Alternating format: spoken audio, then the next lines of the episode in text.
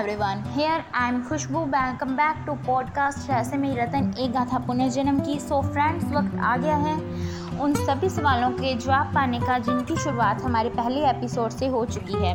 But उससे पहले अभी और कुछ भी बाकी है। जैसा कि पहले एपिसोड में डिसूजा ने आलिया को ठाकुर की का इंटरव्यू लेने के लिए कहा था तो आलिया कैमरामैन डमरू के साथ ठाकुर की हवेली पर उसका इंटरव्यू लेने के लिए पहुँच चुकी है। और अब देखना ये है कि क्या यहाँ भी सब कुछ नॉर्मल रहेगा या उसके साथ कुछ यहाँ भी कोई घटना घटेगी। तो इसी के साथ हमारा पहला एपिसोड स्टार्ट करते हैं। सो आलिया और डमरू ठाकुर की हवेली पर पहुँच जाते हैं। वहीं मुंशी उनका स्वागत करता है और उन्हें ठाकुर की प्रतीक्षा करने को कहता है। ठाकुर आता है। जब वह आलिया को देखता है तो उसे देखकर चकित रह जाता है। वो हाथ के इशारे से मुंशी को अपने पास बुलाता है और उससे कहता है, रे मुंशी, हमें ऐसा क्यों लग रहा है कि हमने इस लड़की को पहले भी कहीं देखा है? ठाकुर साहब, ये रिपोर्टर है। हो सकता है अपने सी टीवी पर देखा हो। नहीं रे। हाँ याद आया। ज़रा वो राजकुमारी की पेंटिंग तो ला। लेकिन वो तो कल रात बाकी सामान के साथ चोरी हो गई। चोरी हो गई, ऐसे कैसे चोरी हो गई? तू जानता है ना वो पेंटिंग हमारे लिए कितनी कीमती है? अब हमारा मुँह क्या देख रहा है? जा और जाकर उस चोर को ढूंढ और किसी भी तरह वो पेंटिंग उससे हासिल कर। जी जी ठाकुर साहब। फिर मुंशी वहाँ से चला जाता है और ठाकुर आलिया और डमरू के पास जाता है और कहता है, नमस्कार रिपोर्टर साहिबा, स्वागत है आपका हमारी हवेली पर। पूछिए जो पूछना है। आलिया ठाकुर के अभिवादन का उत्तर देती है और इंटरव्यू शुरू करती है। मैं आलिया कैमरामैन डमरू के साथ डी टीवी से और आज हमारे साथ हैं शहर के माननीय सदस्य ठाकुर विजेंद्र प्रताप सिंह जी। तो ठाकुर साहब, सबसे पहले तो आपका हमारे चैनल पर बहुत बहुत स्वागत है। और यह रहा मेरा आपसे पहला सवाल। ठाकुर साहब, हमने सुना है आप राजनीति में आने का विचार कर रहे हैं। क्या यह सही है? जी, बिल्कुल सही है। हम राजनीति में अपना पहला कदम रखने वाले हैं। और फिर आलिया अपना अगला सवाल करती है। इसी तरह सवाल जवाब चलते रहते हैं कि इसी बीच आलिया की नज़र वहाँ एक कतार में लगी। तस्वीरों में से एक तस्वीर पर पड़ती है। वो उस तस्वीर को गुस्से में घूरने लगती है। उसकी आँखें गुस्से से लाल हो जाती हैं। उसके हाथ में जो माइक होता है, गुस्से में उसे वो ज़मीन पर फेंक देती है। उसके इस बदले व्यवहार को देखकर ठाकुर जिसे पहले से ही उस पर शक होता है, उसका शक और बढ़ जाता है, वह बेचैन हो जाता है। जैसे उसकी बात पर उसका दिमाग साथ न दे रहा हो, वो अपने दिमाग को शांत करके नर्मता से पूछता है, रिपोर्टर साहिबा, क्या बात है? आप ठीक तो हैं ना? ठाकुर के पूछने पर आलिया उससे अपनी इस हरकत के लिए माफ़ी मांगती है और अपना माइक ज़मीन से उठाकर चुपचाप बिना कुछ कहे हवेली से बाहर आ जाती है। डबरू जो कि सब देख रहा देख कर अभी तक सदमे में है।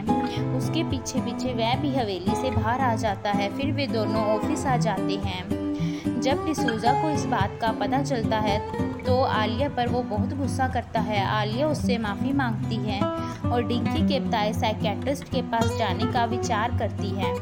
और वहीं दूसरी तरफ़ ठाकुर, जो कि अभी भी आलिया के बारे में सोच रहा है, वह उसके बारे में सोचता हुआ अपने कमरे में इधर से उधर चक्कर काट रहा है। वो अचानक रुकता है और अपनी जेब से फ़ोन निकालकर मुंशी को लगाता है। कुछ देर बाद मुंशी आता है। ठाकुर उससे पेंटिंग के बारे में पूछता है तो मुंशी कहता है पेंटिंग तो नहीं मिली, मगर आप बुरा न माने तो एक सवाल पूछूँ। आखिर उस पेंटिंग में ऐसा क्या है जो आपके लिए वो इतनी कीमती है? कीमती तो होगी ही, ना? आखिर एक वही तो है जिससे हम उस तक पहुँच सकते हैं। और हमें पूरा शक है कि वो और कोई नहीं, बल्कि वो रिपोर्टर ही है। देखा हमने कैसे उसे हमारे पूर्वज की तस्वीर देखकर गुस्सा आ गया। इसलिए कह रहे हैं, जल्द से जल्द उस पेंटिंग को ढूंढो। इससे पहले कि समय हमारे हाथ से निकल जाए। जी ठाकुर साहब, हमारे आदमी उसी की तलाश में लगे हैं और उम्मीद है जल्द ही उस चोर का पता चल जाएगा जिसने पेंटिंग चुराई है। ठीक है, तुम जा सकते हो, मगर याद रखना जल्द से जल्द। ठाकुर के कहने पर मुंशी वहाँ से चला जाता है और वहीं दूसरी तरफ़ आलिया, जो कि अपने साथ हो रही अजीब घटनाओं के सिलसिले में साइकेट्रिस्ट के यहाँ से आ रही होती है, रास्ते में छोटू से टकराती है। छोटू से देखकर हक्का बक्का रह जाता है। उसे अपनी आँखों पर यकीन नहीं होता, वो भागता भागता राजा के पास जाता है।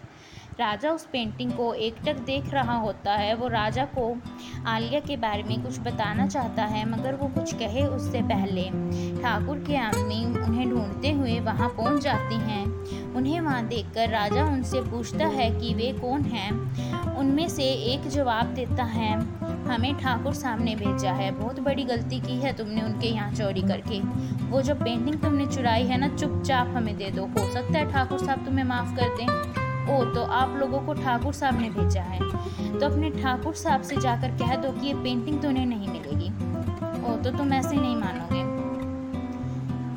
तभी छोटू बोलता है भाई राजा, दे देना पेंटिंग देख कितने हट्टे कट्टे और है भी कितने। हमने तो चुराई है ना, कौन सी हमारी है? नहीं छोटू, मैं ये पेंटिंग नहीं दूँगा। किसी भी कीमत पर नहीं दूँगा। चलो भाइयों, करो हमला, लगता है ऐसे नहीं मानने वाला। राजा और गुंडों के बीच लड़ाई शुरू हो जाती है। लड़ाई में पूरा घर तहस महस हो जाता है। और इसी बीच वो पेंटिंग खिड़की से बाहर जल रही आग में जा गिरती है। राजा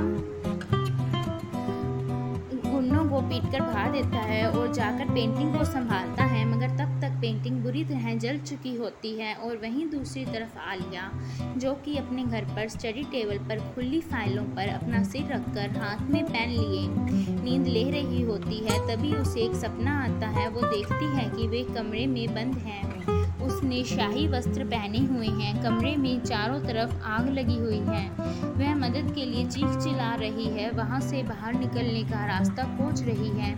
उसे कोई रास्ता नहीं मिल रहा। तभी बाहर से कोई खिड़की के पट तोड़कर अपना हाथ मदद के लिए आगे बढ़ाता है। उसकी कलाई पर जलने का निशान होता है। वो उस हाथ में अपना हाथ देती है और उस कमरे से बाहर निकलने वाली ही होती है कि उससे पहले उसकी आँख खुल जाती है।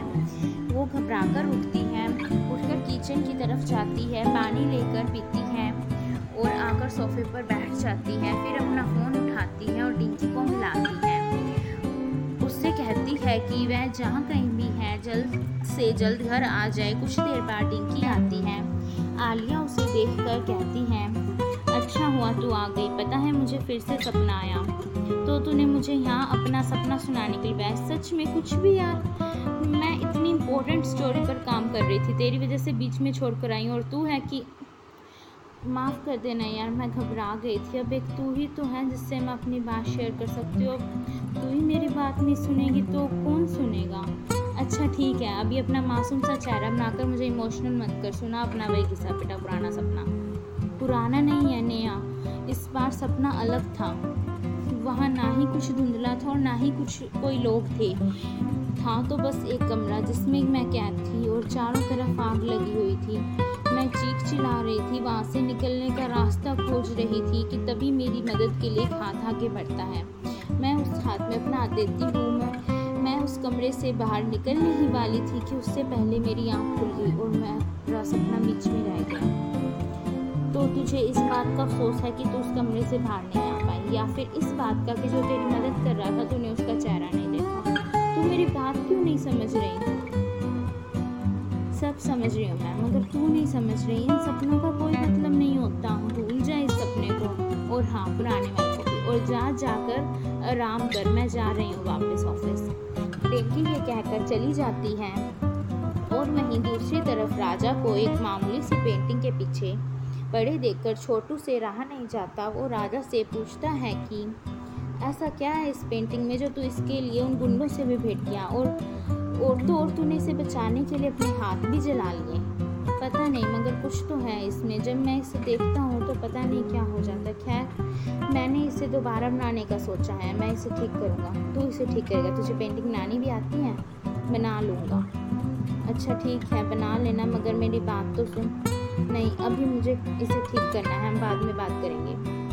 यह कहकर राजा वहाँ से चला जाता है, छोटू आलिया के बारे में। राजा को जो बताना चाहता है, वह नहीं बता पाता। और वहीं दूसरी तरफ़ ठाकुर की हवेली पर ठाकुर अपने गुंडों पर चिल्ला रहा है। वो कहता है कि, तुम सारे के सारे नकारा एक मामूली से चोर से पिट कर आ गए। क्या काम दिया था हमने? तुमको वो पेंटिंग लाने का ना? और तुम वो तो ला नहीं सके तो हमारे सामने अपनी मनहूस शक्ल लेकर क्यों आए हो? ठाकुर साहब, हमें माफ़ कर दीजिए, हमें बस एक मौका और दीजिए, वो चोर और पेंटिंग दोनों आपके सामने होंगे। मुंशी, अरे अब ठाकुर साहब उस जली हुई पेंटिंग और उस चोर का क्या चार डालेंगे? ठाकुर मुंशी को घूरने लगता है। मुंशी, माफ़ कीजिएगा ठाकुर साहब। ठाकुर, मौका चाहिए ना तुम लोगों को? ठीक है तो दिया मौका। दो घंटे हैं तुम्हारे पास। इन दो घंटों में उस रिपोर्टर के बारे में जो पता कर सकते हो करो, वरना ये बंदूक तो दिख ही रही होगी तुम्हें। तो अब ठाकुर ने अपने आदमियों को आलिया के बारे में जानकारी हासिल करने के लिए भेज दिया है। और अब देखना ये है कि वे उसके बारे में क्या पता लगा पाते हैं, क्या इससे ठाकुर का शक दूर होगा या फिर और बढ़ेगा। अगर बढ़ा तो वह अपना शक दूर करने के लिए क्या करेगा? चलिए, वो तो जो करेगा, सो करेगा। लेकिन छोटू, क्या वो राजा को जो बताना चाहता है, वो बता पाएगा? ये जानने के लिए बने रहिए हमारे पॉडकास्ट के साथ। लिसन टू रहस्य में रतन, एक गाथा पुनर्जन्म की, हफ़्ते में दो बार Saturday and Sunday thank you